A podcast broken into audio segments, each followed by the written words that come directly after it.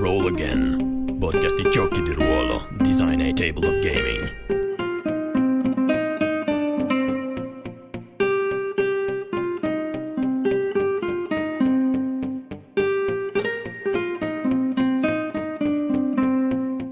Benvenuti al primo episodio di Roll Again, un podcast di giochi di ruolo e tabletop gaming eh, in generale. Io sono Tommaso De Benetti, con me ci sono Hermes Cellot, Ciao a tutti. Abbiamo Luca Vanin Ciao a tutti. e Federico Scattolin. Buonasera a tutti. Allora, direi di partire con le presentazioni. Ehm, dicevo, mi chiamo Tommaso De Benetti, eh, vivo all'estero, vivo in Finlandia ormai da svariati anni e ehm, nell'ultimo anno ho iniziato eh, per passione a eh, sviluppare giochi di ruolo con insomma, un'intenzione eh, di rendere eh, la cosa eh, vagamente professionale. Non sarà mai il mio lavoro perché purtroppo è un hobby eh, di nicchia, ma ehm, insomma con la speranza di iniziare anche a sondare il mercato per quanto riguarda per il momento per, per quanto riguarda il mercato italiano. L'etichetta ehm, che ho fondato si chiama The World Anvil e questo podcast è appunto presentato eh, dall'etichetta. Non parleremo eh, solamente dei prodotti su cui stiamo lavorando, anzi eh, lo scopo di questo podcast, mh, nelle mie intenzioni, sarà quello di parlare con, intanto con eh, i nostri ospiti che spero diventino, eh, diventino ehm, insomma, dei, dei regolari, anche se non ci siamo ancora messi d'accordo benissimo, vedremo le varie disponibilità eh, strada facendo, ehm, però anche di parlare con ospiti che eh, fanno parte dell'industria del gioco di ruolo in Italia e quindi sentire anche le loro esperienze per quanto riguarda il design, insomma, ehm, quello che ehm, eh, fanno quando, ad esempio, eh, fanno i master in- nei giochi ruolo che hanno sviluppato o in altri giochi ruolo, eccetera. Eh, Hermes, passo la palla a te. Chi sei e cosa fai nella vita? Allora, io sono un giocatore da sempre, diciamo, e probabilmente per sempre. Gioco tantissimo con giochi di ruolo, mh, da- di qualsiasi genere.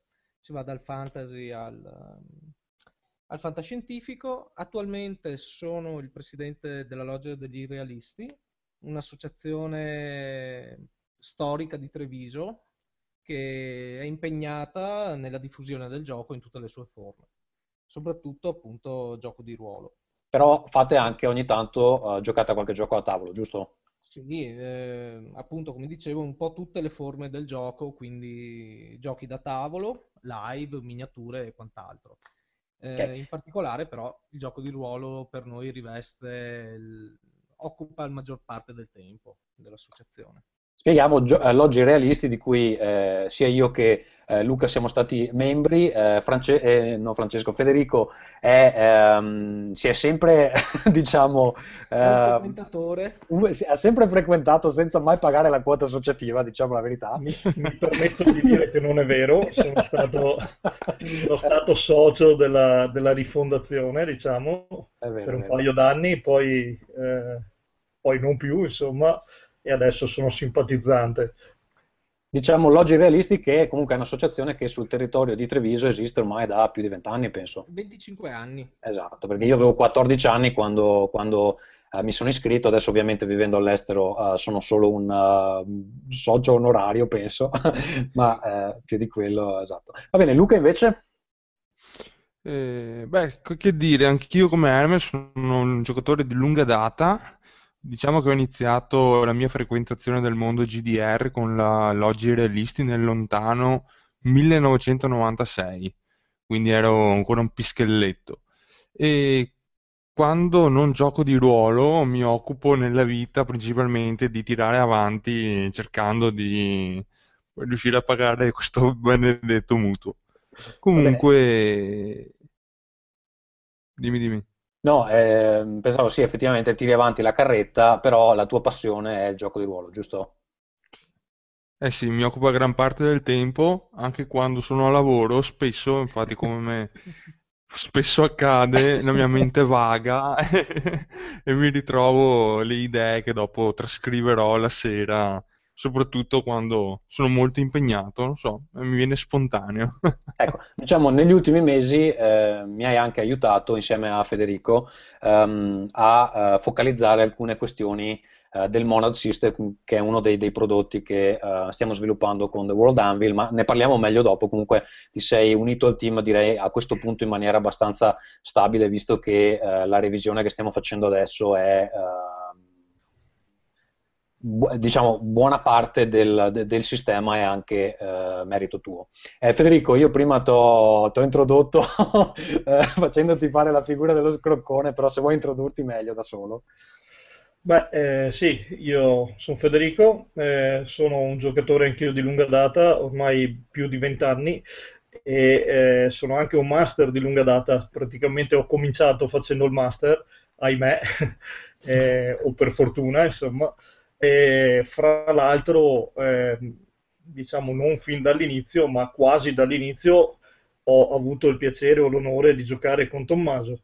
Insomma, quindi la nostra amicizia ormai anche sul tavolo di gioco, al tavolo di gioco, è di, di lunga data. E per il resto, nella vita reale, diciamo così, sono un ingegnere, quindi da questo punto di vista sono anche un po' l'anima critica eh, per quanto concerne le, le regole eh, di questo monad system che Tommaso sta cercando di sviluppare. E, beh, sei, un po' quello che fa i calcoli, sei quello che fa i calcoli, noi ti mettiamo là Esattamente. e tu calcoli le probabilità che siano io, delle cazzate, fondamentalmente. Io sono quello, che, sono quello che smonta le ambizioni altrui.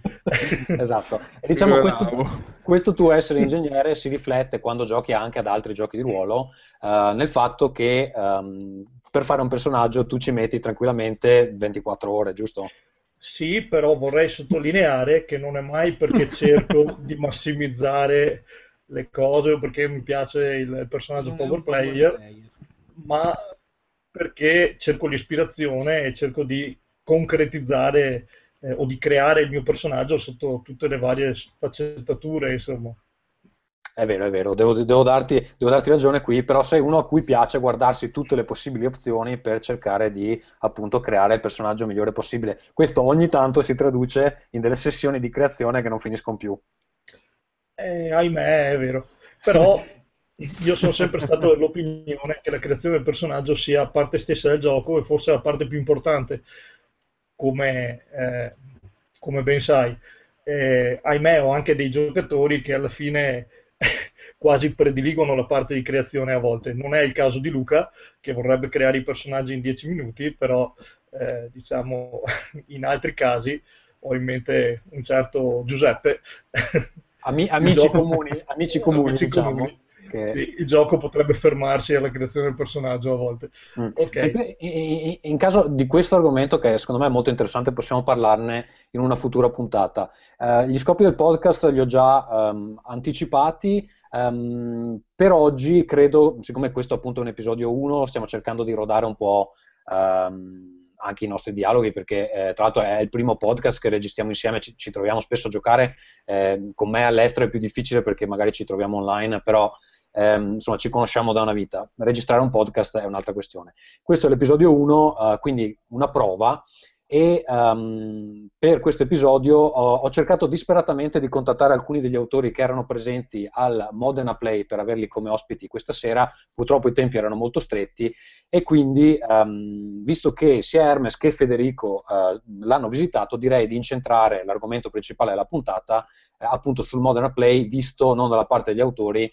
ma dalla parte di, uh, insomma, di, di due visitatori. Mm, nelle mie speranze è che l'anno prossimo uh, il materiale su cui uh, io e Luca stiamo lavorando sarà al punto, al punto, tale da poterlo presentare in veste ufficiale al Modena Play o ad altre fiere italiane. Comunque, ehm, questo fine settimana, se non sbaglio, siete stati al Modena Play. Hermes, vuoi iniziare tu un po'? Uh, intanto partiamo dal viaggio, come, come, siete partiti, a che ora siete arrivati e com'è uh, l'accoglienza alla fiera? Beh, il viaggio io, se devo essere sincero, l'ho fatto dormendo, grazie al buon Federico che, che faceva da autista.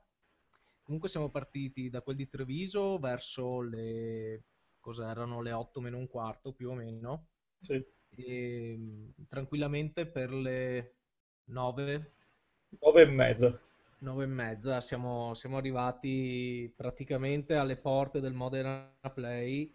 Abbiamo parcheggiato I biglietti li abbiamo fatti online praticamente la sera prima e siamo entrati immediatamente, cosa che mi ha favorevolmente stupito.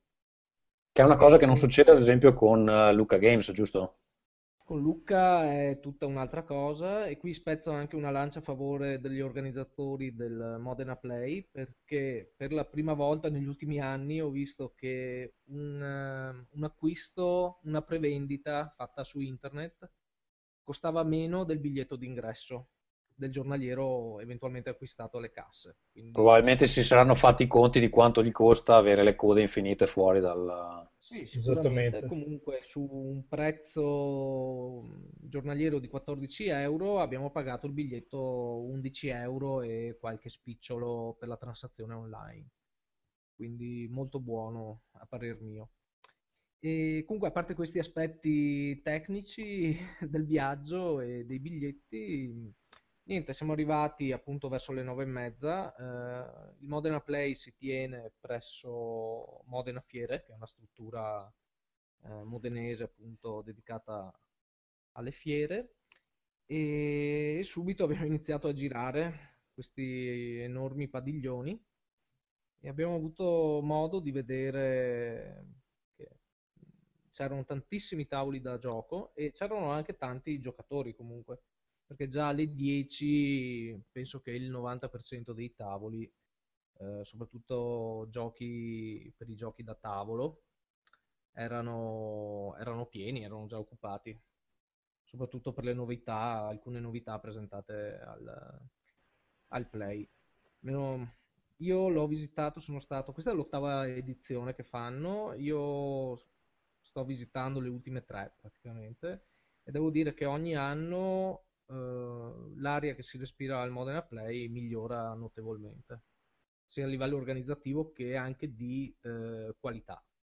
Lo sappiamo come mai Modena è stata scelta per, uh, um, cioè, per avere una convention a tema giochi di ruolo, giochi a tavolo, che comunque insomma non è che sia la cosa più popolare del mondo, anche se magari è un periodo in cui essere nerd non è più sinonimo di um, super sfiga come poteva essere quando abbiamo iniziato a giocare di ruolo noi, perché comunque adesso uh, tutti quanti, non so, guardano Game of, Thrones, uh, Game of Thrones in, in, tv oppure si guardano uh, Daredevil, eccetera. Quindi una volta, quando abbiamo iniziato noi, se facevi una roba del genere eri ai margini della società fondamentalmente.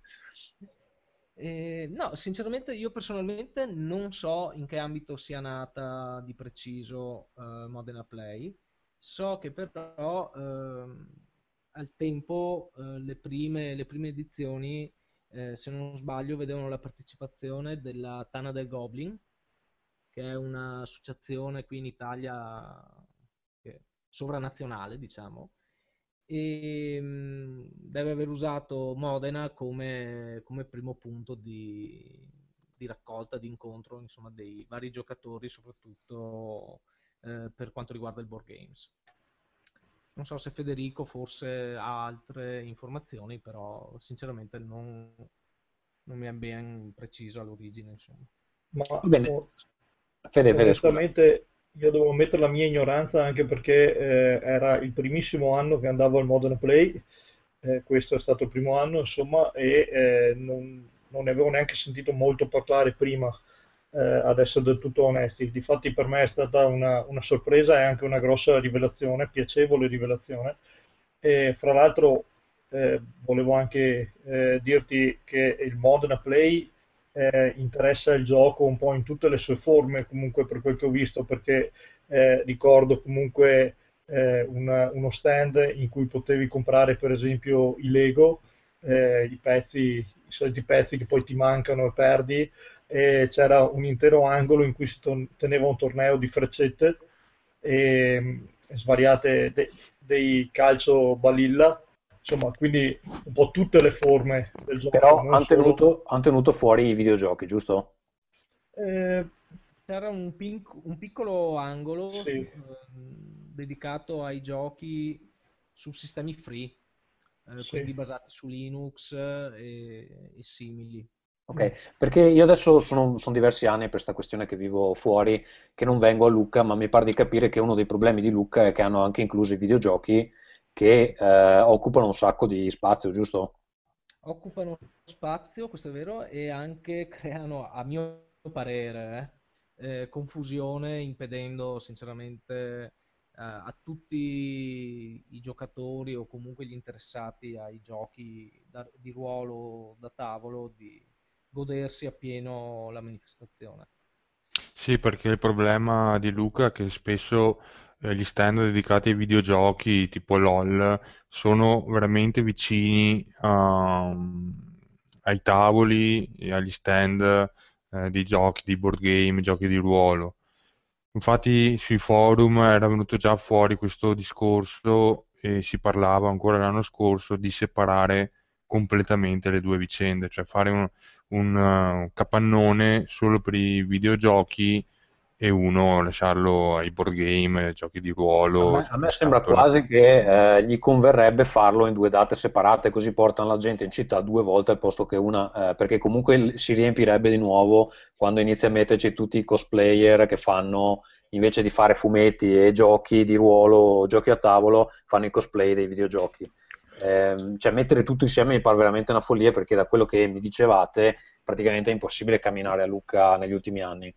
Sì, però devi anche pensare che Lucca è nata come Comics and Games in, eh, in un momento in cui magari il, il gioco e i fumetti non erano così eh, conosciuti e così eh, di massa, per cui è chiaro che stanno crescendo entrambi gli ambiti, soprattutto l'aspetto cosplay che all'inizio era eh, quasi inesistente, per cui è chiaro che eh, il cosplay aumenta, i fumetti aumentano, l'area giochi aumenta e sta scappando forse un po' di mano eh, a livello organizzativo, Sì, no, per quello, per, per quello dicevo che magari potrebbero eh, splittare invece di fare, cioè tenere fumetti e eh, giochi, diciamo, analogici in in una fiera. E se vogliono fare una fiera dedicata ai videogiochi, farla in una data separata che così almeno una parte de- del pubblico può andare in un'altra data, cioè non hai mille persone, anzi mille magari, penso che siano eh, molte di più eh, tutte insieme nello stesso momento. Ormai si è arrivati alla situazione, eh, da quello che capisco, dove devi prenotare l'anno prima, eh, cioè nel momento in cui sei a Luca devi già prenotare per, per l'anno dopo, perché sennò non trovi da dormire nel raggio di un miliardo di chilometri, giusto? Sì, questo è, è già da anni questa situazione. Comunque bisogna dire che nell'edizione dell'anno passato, quindi 2015, un tentativo è stato fatto con un paio di padiglioni, ora non ricordo bene se dedicati a LOL o giochi simili, sono stati portati fuori eh, dal- dallo stand Games, diciamo, principale. Eh, però comunque una gran parte di editori di videogames, eccetera, era ancora nello stand principale e creava confusione, nel senso che molti- molte persone incuriosite eh, si accalcano, impedendo anche perché hanno dovuto fare dei turni, cioè aspettare che della gente uscisse dal, dal padiglione games per farne entrare dell'altra. Va bene, Quando allora que- parte... questo- questa è una questione che riguarda però più Luca, magari Sì, sì, ehm, sì, no, se, po- se- infatti... se il podcast procede ne possiamo parlare quando è il momento di Luca. Sì, sì. Ehm, però tornando, tornando al Modena Play, in realtà la situazione è molto migliore lì, diciamo, se vi interessa eh, il gioco di ruolo forse è il- sì. l'appuntamento più, più interessante in questo momento, giusto? Sì, secondo, a parer mio sì, eh, spero che continui così, non rischiando di diventare una lucca. Eh, eh, però appunto c'è molto, molti editori anche, parlando da un punto di vista di prodotti presentati, eh, ora non aspettano più Lucca per presentare proprie- i propri manuali, i propri giochi, eccetera, ma eh, fanno l'edizione Play Modena. Tu sai che ad aprile avrai determinati manuali, novità che escono quando una volta dovevi aspettare praticamente novembre. Mm, mm. Beh, sarà, sarà più comodo anche per loro perché al posto di avere un solo appuntamento all'anno, Ne magari possono, possono- ne hanno, ne hanno due, infatti. Va bene, allora, eh, Federico, cosa avete visto? Cosa ti è piaciuto e hai comprato qualcosa? Sì, beh, innanzitutto devo dire che eh, vuoi perché gli spazi eh, sono comunque molto grandi, perché ehm, la zona, i padiglioni delle fiere sono, eh, sono veramente enormi, eh, vuoi perché non era così intasata come potrebbe essere Lucca, eh, devo dire che si riusciva a girare molto bene eh, per gli stand, soffermarsi, vedere insomma un po', un po' tutto. E anche la selezione, la, la selezione di giochi, di eh, di stand era molto, molto ampia, sia dal lato ehm, gioco di ruolo, che è un po' quello che interessa a me, ma anche e soprattutto eh, dal lato giochi da tavolo. E, ehm, quindi eh, questi sono i due, i due, settori forse principali. Eh, prodotti, eh, beh, tutti i maggiori standisti, i principali eh, produttori, diciamo distributori italiani eh, erano presenti e molti con eh, delle novità. Adesso eh, non vorrei dire bestialità, insomma, eh, perché magari non sono aggiornatissimo su cosa era nuovo, cosa no. Eh, comunque ehm, ho visto eh, in particolare The Strange ehm, come credo novità che si associa un po' a, a Numenera e al percorso che, che stanno facendo. Ehm, poi Ehm, allo stesso modo avevamo la Serpentarium che eh, credo in qualche modo esordisse o eh, sia un po' agli esordi, e anche loro con tutta la loro selezione di manuali. In realtà, in realtà credo abbiano esordito come indipendenti a Lucca, sì. a Lucca con uh, il Cinereque uh, dedicato ai burattini. Uh, sì. Però e l'alba di Cthulhu, giusto? Sì. L'alba di Cthulhu, sì però lo stavano eh, proponendo diciamo, con uno stand tutto loro, eh, come a Luca suppongo, non sono andato purtroppo all'ultima edizione di Luca, e, comunque sì, con, con tutti i, i, loro manuali. E poi, beh, di cose interessanti ce n'erano... scusa, eh, scusa, sì. ti, ti, chiedo una cosa, perché eh, noi, io e te in particolare, abbiamo una storia con Sinerequie. Siamo stati certo. pubblicati nel primo modulo di avventure scritte da... Ehm, dai fan, diciamo così, che è praticamente introvabile, urla dal silenzio la, la prima edizione. Certo. Eh, ti hanno riconosciuto? Sei andato a salutarli? No, certamente sono andato a salutare Kurt e Leo e mi riconoscono sempre, mi trattano sempre peraltro con eh, grande amicizia e calore, insomma abbiamo una birra in sospeso da una vita purtroppo non c'è mai stata occasione finora di, di, andarla a bere insieme, però ogni volta insomma, è, è, una festa di vedersi, nonostante a volte ci si veda magari a distanza di due o tre anni perché magari non riesco a partecipare alle fiere, che loro invece ovviamente eh, si prendono tutti, tutte giustamente, però sono sempre eh, dei grandi amici, diciamo, eh, oltre che dei grandi autori sempre molto disponibili, fra l'altro. Bene, e, ehm, poi dicevi cos'altro hai visto di interessante? Beh, eh, una cosa che notavamo peraltro con, ehm, con Hermes è che eh, c'erano anche buone possibilità di acquisto e di sconti, cosa che ci ha un po' stupito perché una delle critiche che spesso io e Hermes muoviamo a, al Luca Comics and Games è che eh, alla fin fine è come un grande negozio eh, però gli sconti sono veramente risicati. Insomma, eh, la fiera è un'occasione per far vedere i propri prodotti, ovviamente, dovrebbe essere però magari anche un'occasione per ehm, incentivare ehm, sia il, il, provare i giochi, sia magari anche l'acquisto. E devo dire che da questo punto di vista il Modena Play ehm, mi ha piacevolmente sorpreso, sia dal lato dei, eh, dei tavoli, della possibilità di provare i giochi, su cui torneremo magari più tardi, ma anche eh, dal lato sconti, e qui rientriamo al, ehm, alla domanda che mi facevi prima, che cosa ho acquistato, ho, eh, ho, trovato diversi prodotti che mi interessavano a eh, prezzi abbastanza ragionevoli, insomma con degli sconti fiera a volte anche interessanti.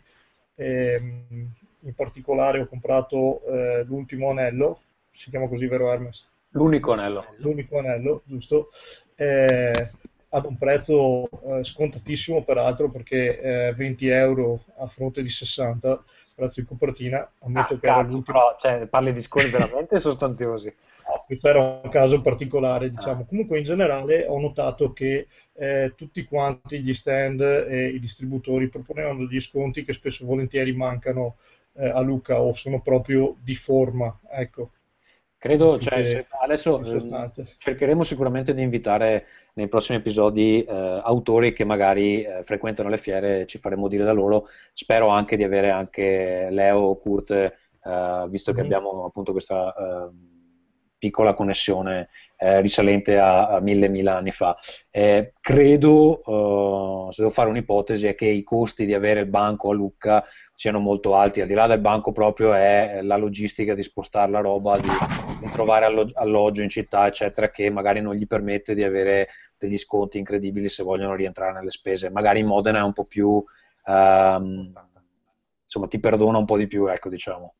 È, è la stessa impressione che ho avuto io e, ehm, e di fatti proprio per questo mi sento anche di sponsorizzare bene eh, il Modena Play per, per, noi giocatori, insomma, perché è un'occasione veramente di vedere eh, con calma, senza la solita ressa, insomma, eh, tutte le novità della, del nostro, ehm, della nostra realtà, chiamiamola così, e, eh, e, magari anche la possibilità di, eh, di fare qualche buon affare e oltretutto di eh, provare i giochi, cosa che eh, spesso e volentieri non, eh, non, è così facile. Devo ammettere, non era facilissimo neanche al Modena Play perché comunque il rumore di fondo c'è, però c'erano parecchi tavoli e eh, anche una buona organizzazione, devo dire, eh, per eh, organizzare sedute di, di prova con vari master e quindi si poteva diciamo, andare alla segreteria e prenotare una,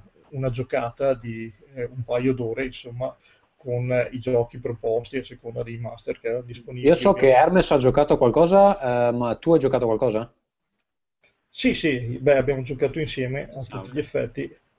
Eh, in realtà, beh, lascio la parola a Hermes. Eh, ecco, ti, può... ti, faccio una domanda, Hermes, prima di, di farti eh, parlare. Ehm, allora, io devo dire, non ho avuto ancora la possibilità eh, di giocare in fiera perché ogni volta che vado di solito mi piace di più girare per, per gli stand a vedere la roba.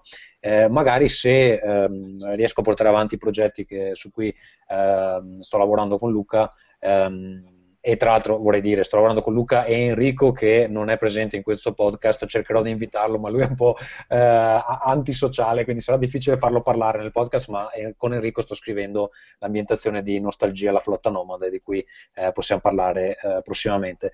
Ehm, dicevo, non so come sia uh, l'esperienza di fare il master in fiera, perché da quello che capisco, che, che ho sempre avuto l'impressione, è che comunque è molto rumoroso, eh, ti trovi con della gente che non conosci e quindi potrebbe essere un po' uh, diciamo straniante magari. Eh, non so, tu hai avuto questa, questa impressione Hermes? Beh, eh, come giocatore eh, io ho avuto occasione di giocare appunto al Modena, lei, assieme a Federico, ma anche negli anni scorsi provare qualche gioco e devo dire che l'esperienza lì eh, è abbastanza buona.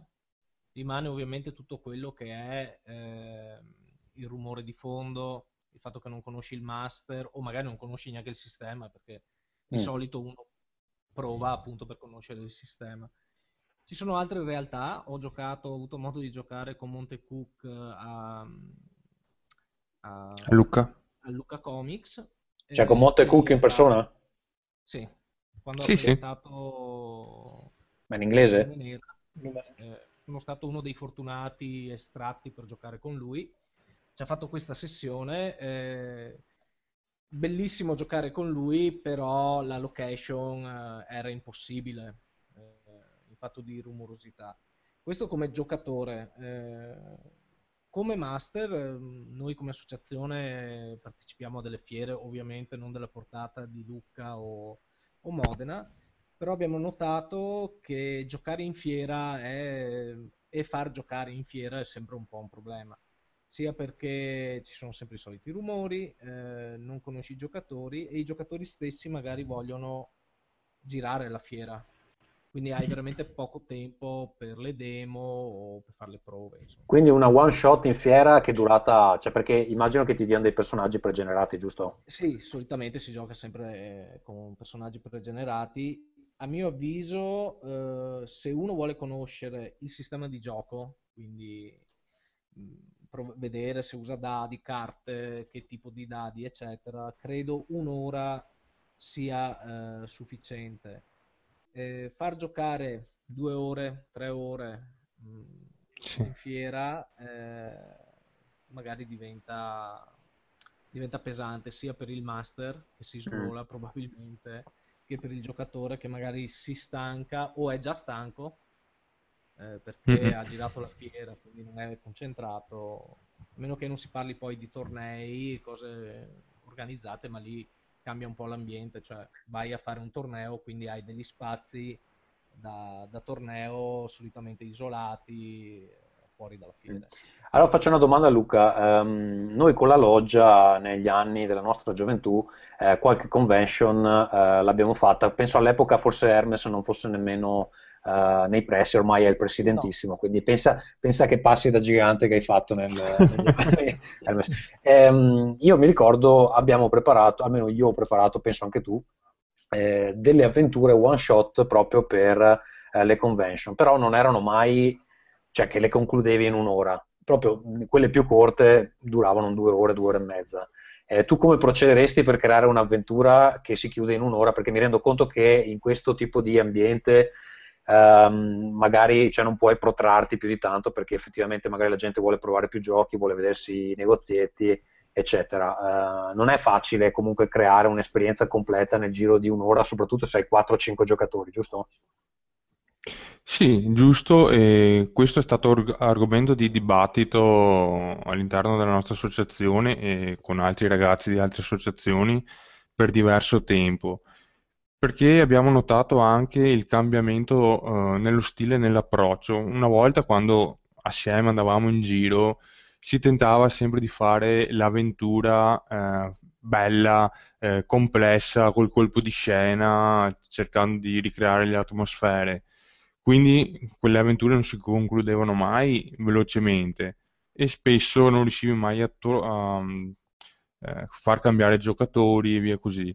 Negli ultimi, negli ultimi anni tutto è andato via snellendosi, come diceva Hermes, eh, noi personalmente abbiamo puntato ad avventure da un'ora dove molto semplicemente c'è eh, i giocatori che si incontrano, descrivi velocemente alcuni paesaggi del mondo per dare un'idea del mood, dell'ambientazione, eh, nemico piccolo, nemico, nemico medio, boss finale e via così.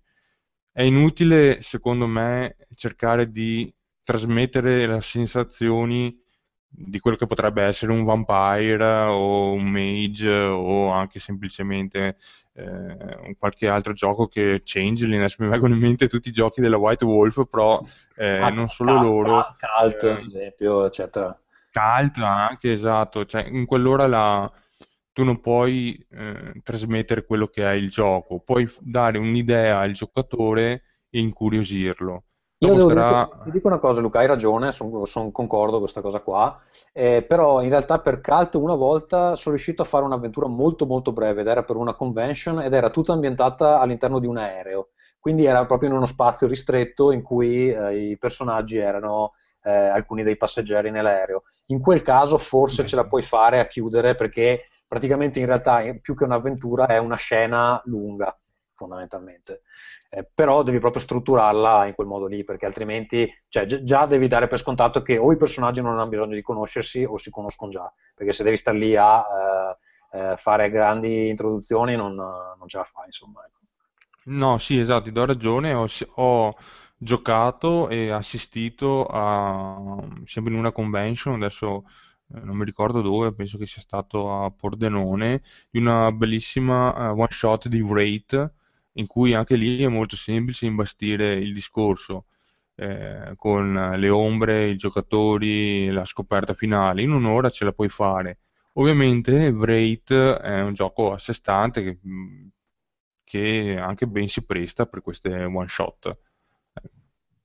Okay, non sono sicurissimo di, di, concordare perché è un gioco che in realtà eh, ha, un, ha, un, casino di ambientazione. Chiaramente se, se, lo, se, lo, so, se, lo, ambienti tutto in una stanza con la gente che ehm, ha delle relazioni personali eh, che si sviluppano all'interno di quest'ora, magari ce la puoi fare, però se vai a scavare nell'ambientazione di Wraith, praticamente come quella dei vampiri, cioè non finisci più, insomma.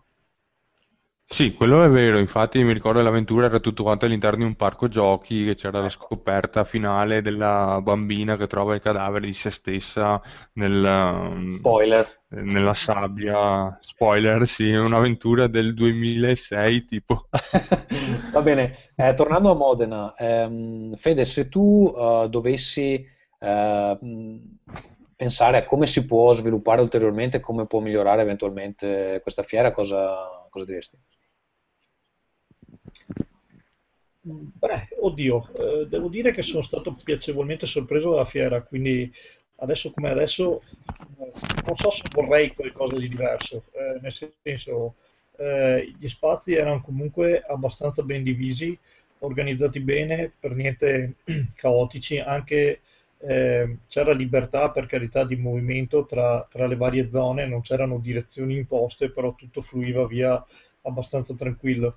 Eh, forse è proprio il fatto che eh, comunque le persone che ci sono sono poche e sono anche eh, interessate esclusivamente al gioco, eh, che, ehm, che agevola il tutto.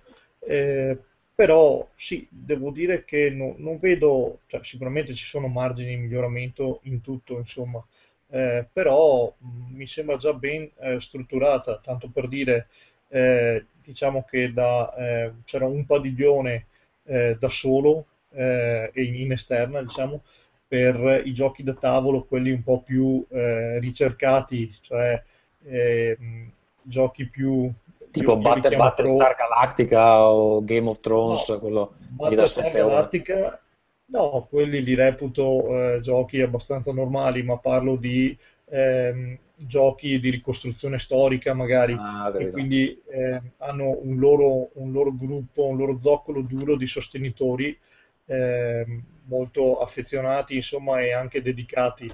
Eh, poi magari mi sbaglio, insomma, ma io li vedo come i pro del, del gioco da E tavolo. magari più, più, Ecco. war- più wargame, insomma. Sì. Sì, più wargame, esatto. Eh, mentre i giochi più, ehm, più di larga diffusione eh, erano nella, eh, nello stand principale, eh, vicino alla zona dei, ehm, dei giochi di ruolo. Eh, un'altra zona era dedicata eh, sostanzialmente al live, eh, al live e al cosplay, con eh, un'arena per combattere, insomma, se volevi tirare di, di scherma e, e con eh, tutti gli, eh, gli stendisti rivenditori di ehm, armatura e attrezzature, insomma, per il live. Eh, un'altra zona ancora era dedicata a tutti gli altri giochi, eh, ai giochi in miniature, eh, ai non cosplay, ma diciamo ai vari gruppi, per esempio, eh, che eh, fanno eh, cosplay di, di Star Wars o eh, c'erano anche, c'era un gruppo che poi descriverà Hermes più nel dettaglio, essendo anche lui parte di questo gruppo che gioca di ruolo dal vivo, insomma in ambientazione Star Wars. E poi c'erano anche degli spazi eh, per delle, delle sorte di eh, conferenze a cui peraltro abbiamo partecipato anche noi e poi magari eh, spenderemo due parole su questo, quindi nelle sale superiori eh, si tenevano anche delle conferenze a temi specifici, quindi devo dire che tutto era molto ben organizzato secondo me. Avete partecipato in, in virtù di luminari del gioco di ruolo, giusto? No, abbiamo, ci siamo seduti su una sedia e abbiamo ascoltato delle- Ah, degli esperti. Va bene, Hermes, eh, speranze per il futuro, poi se vuoi dirci anche magari del ehm, eh, gioco di ruolo dal vivo. Sì, no, eh, speranze per il futuro. Io spero che la fiera rimanga come è ora, nel senso ovviamente con i dovuti miglioramenti, magari qualche scelta in più su quello che può essere il cibo che puoi consumare in, eh, in fiera. Molto, parlo molto di pancia perché mh, c'era un- essenzialmente uno stand che vendeva tigelle e uno stand che ti vendeva la birra. Quindi eri forzatamente portato a quello. È pur vero che riguarda... Scusa, ti interrompo per dire che tutto sommato comunque c'erano anche degli altri stand tipo bar o, locande, solo che noi abbiamo frequentato la navata principale, chiamiamola così, però nella realtà c'era qualche, altro, qualche altra zona di ristoro, a essere del tutto onesti. Sì.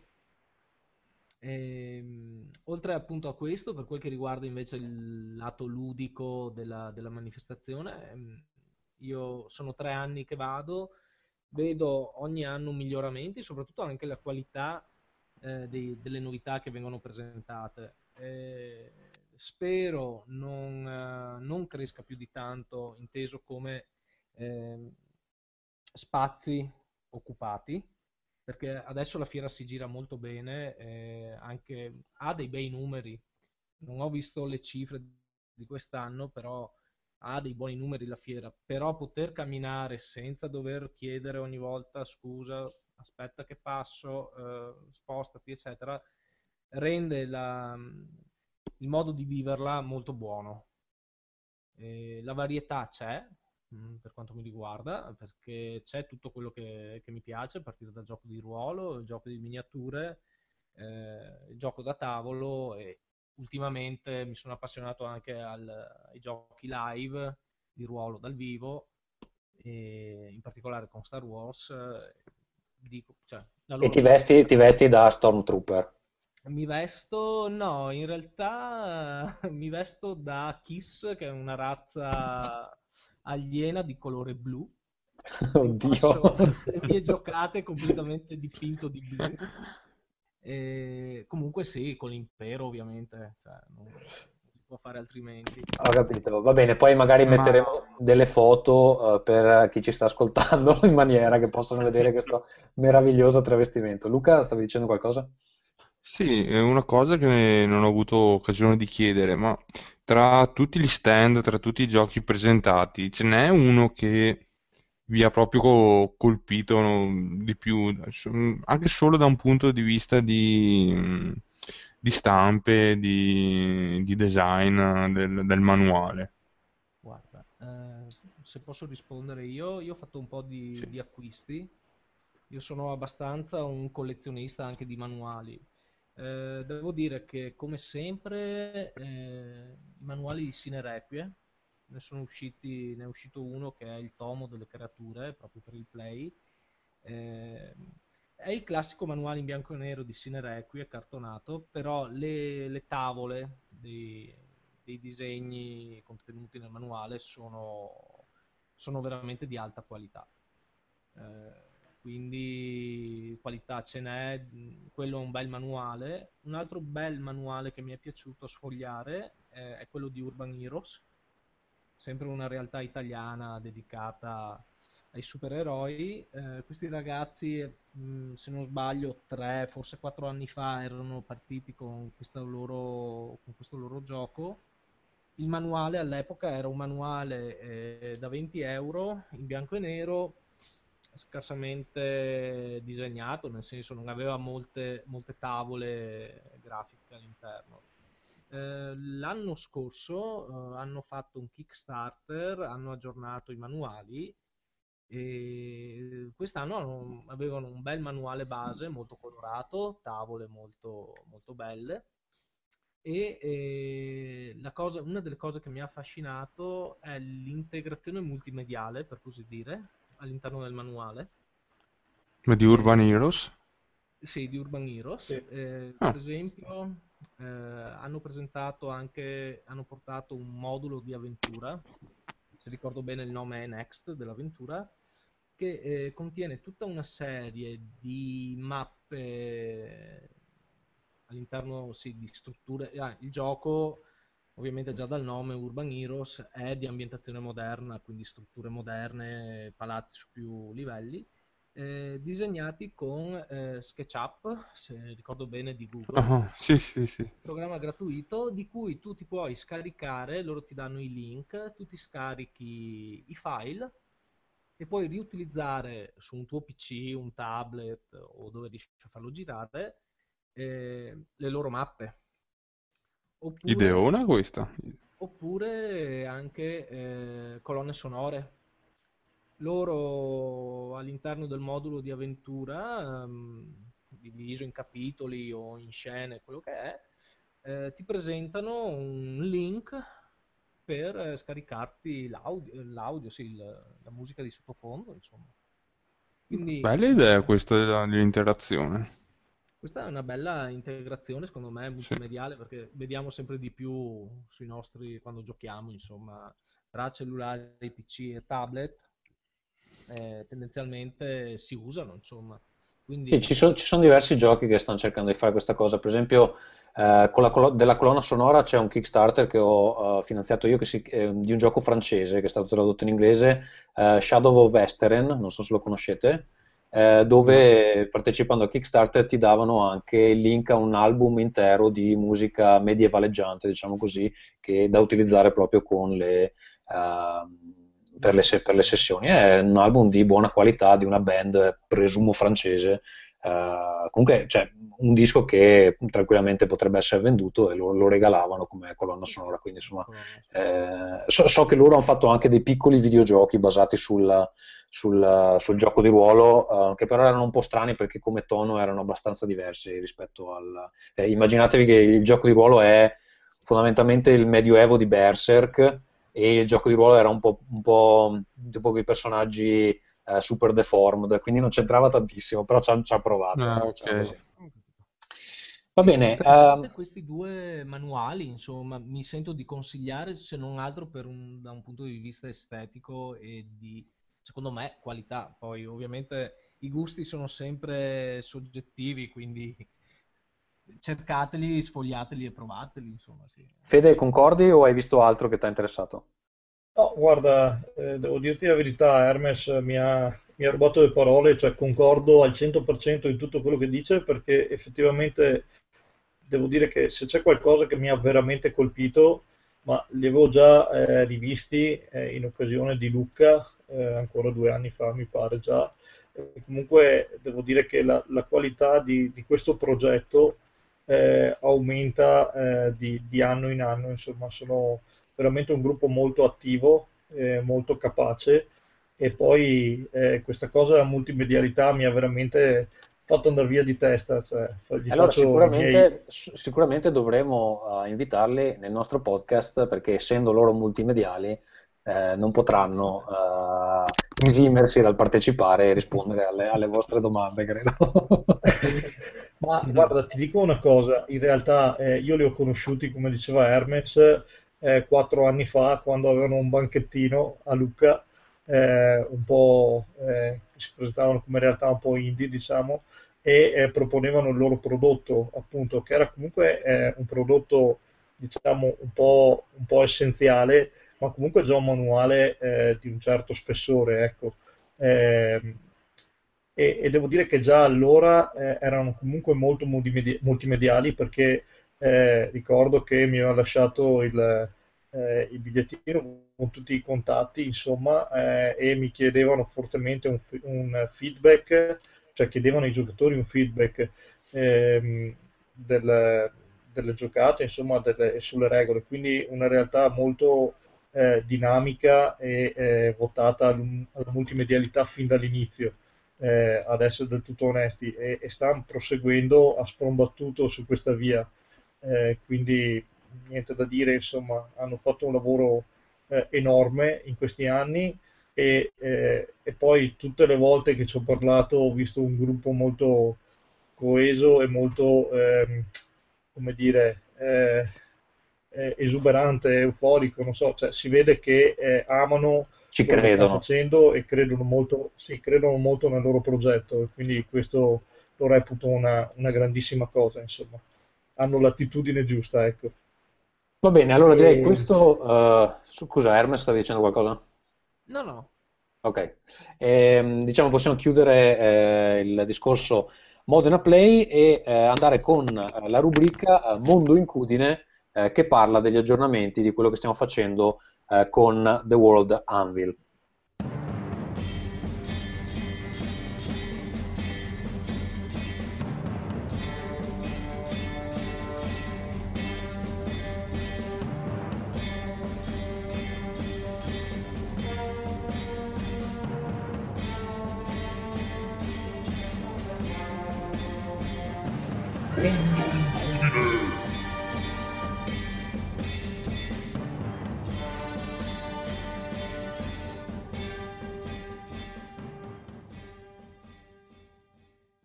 Allora, Luca, cosa stiamo, uh, su cosa stiamo lavorando uh, per uh, The World Anvil? Allora, mh, mm, cercando di chiarire le cose.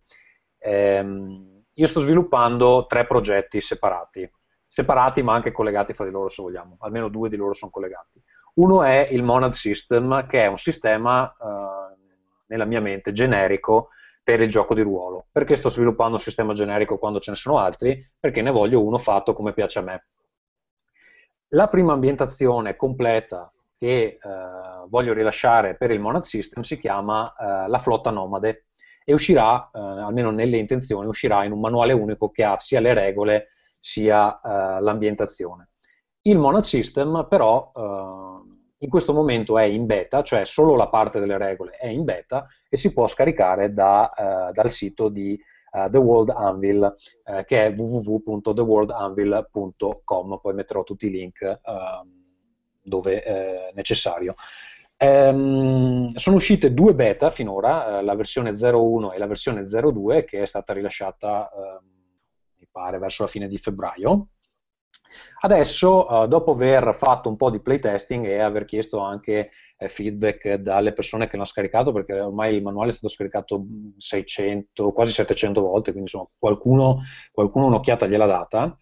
Ehm, finalmente stiamo facendo del playtesting e insomma sono emersi eh, che ci sono dei problemi che eh, vanno eh, sistemati. Nella mia opinione le regole attuali funzionano, però ehm, in alcuni frangenti sono molto macchinose. Quindi eh, ho chiesto a Luca, che eh, così per passione ha sempre sviluppato sistemi suoi, di eh, darmi una mano. Federico eh, ogni tanto ci fa da, eh, come dire, ehm, sparring partner. Sì, sparring partner quando abbiamo un'idea, di solito lui la esamina in maniera più ingegneristica, cercando di eh, valutarne le falle strutturali e di solito eh, tutte le problematiche che hanno a che fare con la matematica, perché eh, non, non, sembra, ma sviluppando un gioco di ruolo bisogna fare i conti con la matematica in più di un frangente. Eh, diciamo, quelli sono uh, la sua uh, specialità. Mi ha aiutato a sistemare eh, il modo in cui funzionano i dadi, che all'inizio avevano dei problemi probabilistici, ehm, e eh, ultimamente la creazione del personaggio, dove erano emersi dei problemi su come distribuire i punti nel modo migliore. Adesso credo abbiamo trovato la quadra.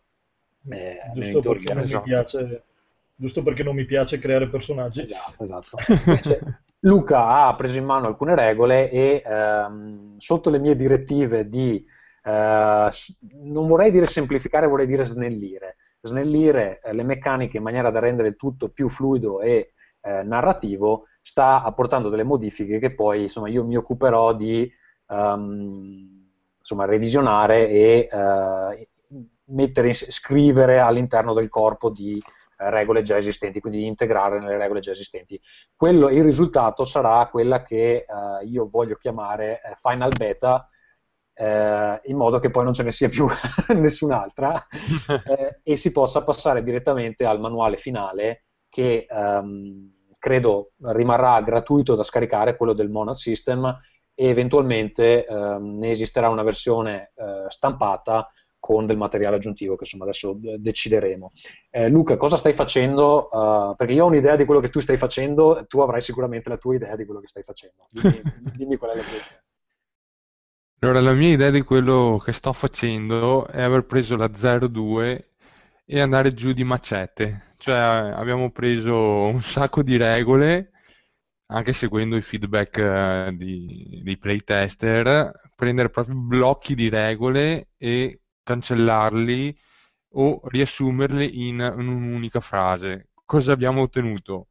Abbiamo ottenuto sicuramente un regolamento molto molto più leggero che però non ha perso il suo carattere iniziale. Cioè un uh, sistema basato sulle risorse e sulle scommesse questo perché eh, era bella l'idea di poter scommettere, ci riesco oppure no, al di là del semplice tiro del dado. Spieghiamo per chi Nella non l'ha portare... letto. Spieghiamo, spieghiamo, per chi non l'ha letto. Fondamentalmente ci sono eh, nel sistema c'è la possibilità di fare dei test eh, dove eh, ogni personaggio può scommettere un certo numero di risorse limitate eh, contro un altro personaggio. I due non sanno quanto l'altro sta scommettendo fino al momento in cui eh, c'è la rivelazione contemporanea e quindi si vede chi ha vinto la scommessa. Ovviamente chi fa il risultato più alto eh, solitamente prevale nell'azione che insomma, si stava eh, compiendo. Questo um, è un meccanismo che serve sia a eh, gestire le risorse in maniera oculata, nel, nel senso che uno decide se tenersi eh, questi punti per un certo frangente oppure per un altro, e inoltre serve a far salire la tensione, ecco, diciamo così, giusto Luca? Sì, sì, esatto, anche perché eh, nell'ottica di questo sistema molte prove eh, riescono quasi automaticamente, cioè senza spendere risorse o dati. Se sei bravo, riesci, a meno che non ti vai a ficcare in qualche situazione molto pericolosa o con poche chance di riuscita. Ma Oddio, soprattutto devo, il devo dire che, sistema, devo dire che in quest'ultima revisione forse un po' più di dadi si tirano, però non, non credo un che po' sia un più male. sì. No, non è un non è necessariamente un male, però eh, se il tuo personaggio è abile a fare una cosa, La eh, la gran parte di queste azioni non avrà bisogno di tirare dadi o investire. Ma quello che stavo dicendo è che eh, il sistema non ha più quella pretesa di coprire ogni singolo evento che si può verificare. Molte cose sono state lasciate ehm, generiche o sono state suggerite eh, delle opzioni. Sta quindi al narratore, al master, eh, il, eh, da fare da, da arbitro, da sommo giudice dell'evento. Questo, lo, Questo questo lo- lo dici perché ancora non ho integrato nel testo esistente, poi quando integrerò riaggiungerò 500 paragrafi, però quello è un altro discorso. Perché, perché ehm, secondo me dettagliare troppo porta via molto. Eh, non possiamo, cioè è un gioco narrativo, non possiamo stare là a cavillare eh, sulle regole come può capitare, non so, in qualche versione delle mille di D&D in cui l'arciere sfrutta la sua azione bonus di un passo indietro e, e il tipo con la lancia non lo può colpire. Eh, questo perché il narratore deve essere, deve avere il pugno fe- fermo nel descrivere le scene, ma soprattutto nel Monad System, giocatore e narratore devono darsi una mano l'un con l'altra. Bisogna togliere questa idea che il master eh, combatta contro i giocatori. Entrambi, eh, soprattutto anche con l'uso delle carte ancora, eh, REM, eh, sono veramente artefici eh, e complici nella creazione del gioco. Ecco, per chi non ha letto, le carte ancora, le carte REM sono delle carte che il giocatore, le carte REM le può guadagnare, le carte ancora le pesca nel momento in cui sta per soccombere, che permettono di eh, creare eh, delle piccole variazioni alla storia eh, che magari prendono anche in contropiede il GM stesso. eh, e che insomma sono un- un- uno degli elementi, credo, originali eh, che il sistema eh, propone, insomma, ecco. Esatto, sì, non è un gioco mh, di tabelle, non è un gioco di liste, non è un gioco per chi ha bisogno di massimizzare il Allora, personaggio. questa era la premessa iniziale che mi ero posto come obiettivo. Eh, lavorando alla versione 0102 mi sono accorto che sviluppando, come dicevi, più dettagli aggiungi, più ne devi aggiungere, perché allora eh, iniziano ad aprirsi una serie di scenari dove, ok, qui è scritto così, ma quindi, perché poi arriva il giocatore ovviamente, ehm, che Esatto. ehm, insomma fa il sofismo e dice, ok, qui è scritto così, quindi cosa succede se io faccio colà? E ecco, questa ultima revisione che abbiamo fatto va a eliminare un po' di quei, di quei casi lì. Ci saranno sempre perché quei- i giocatori così esistono, insomma, non- noi abbiamo un amico in comune che viene utilizzato come metro di paragone. Quindi quando c'è una regola ehm, ambigua, eh, di solito ci chiediamo, ma lui cosa farebbe? Giusto? Esatto, E- sì, esatto. Ecco, rispondendo a quella domanda sappiamo come dobbiamo andare eventualmente a modificare la frase per, per spiegare meglio la regola, eccetera. Perché ci sono sempre questi giocatori che trovano eh, l'inghippo eh, e, e- è veramente facile ehm, finire in questo buco nero di puntualizzazioni, eccetera. Stiamo cercando di rimediare, adesso vedremo quando avrò il testo completo, perché comunque stiamo lavorando a una bozza scritta veramente male, ma eh, prima o poi la scriveremo bene, prima o poi la scriveremo bene e la ripubblicheremo in un PDF leggibile eccetera. Quindi questo è quello che stiamo facendo per il Modal System. Ehm, per quanto riguarda nostalgia, Ehm, l'ambientazione sta continuando a essere scritta, Luca stesso sta sviluppando eh, nella sua sessione di playtesting sta sviluppando uh, parti dell'ambientazione che spero si possano essere incluse nel manuale. Stiamo lavorando alle illustrazioni. Alle illustrazioni. Uh, ormai sono quasi tutte pronte, credo che entro l'estate sarà tutto pronto praticamente. Ehm, e la data di uscita eh, non la so, ma sarà insomma, nei, nei, piani è comunque un, un, qualche punto del 2017. C'è un altro progetto a cui sto lavorando con The World Anvil ed è un gioco da tavolo, eh, si chiama Nani da battaglia ed è in fase prototipale ormai da un bel po'. Il problema principale è che eh, ho intenzione di creare un prototipo, perché per il momento è un prototipo eh, fatto con eh, carte ritagliate eh, e eh, cartoncini appunto ritagliati dalle scatole del caffè, eccetera. Ehm, la mia idea è di creare un prototipo bello da vedere che eh, assomiglia quasi a un gioco finale. Il problema principale è che creare l'art eh, per un gioco da tavolo eh, intanto costa un casino e eh, richiede un sacco di tempo. Per esempio, questo gioco ha quasi 200 carte, mh, mm, quindi c'è da valutare come si può fare a creare uno stile grafico che non richieda 200 illustrazioni, perché 200 illustrazioni sono proprio un bagno di sangue Uh, poss- po- sui costi di sviluppo ne possiamo discutere magari in un altro episodio.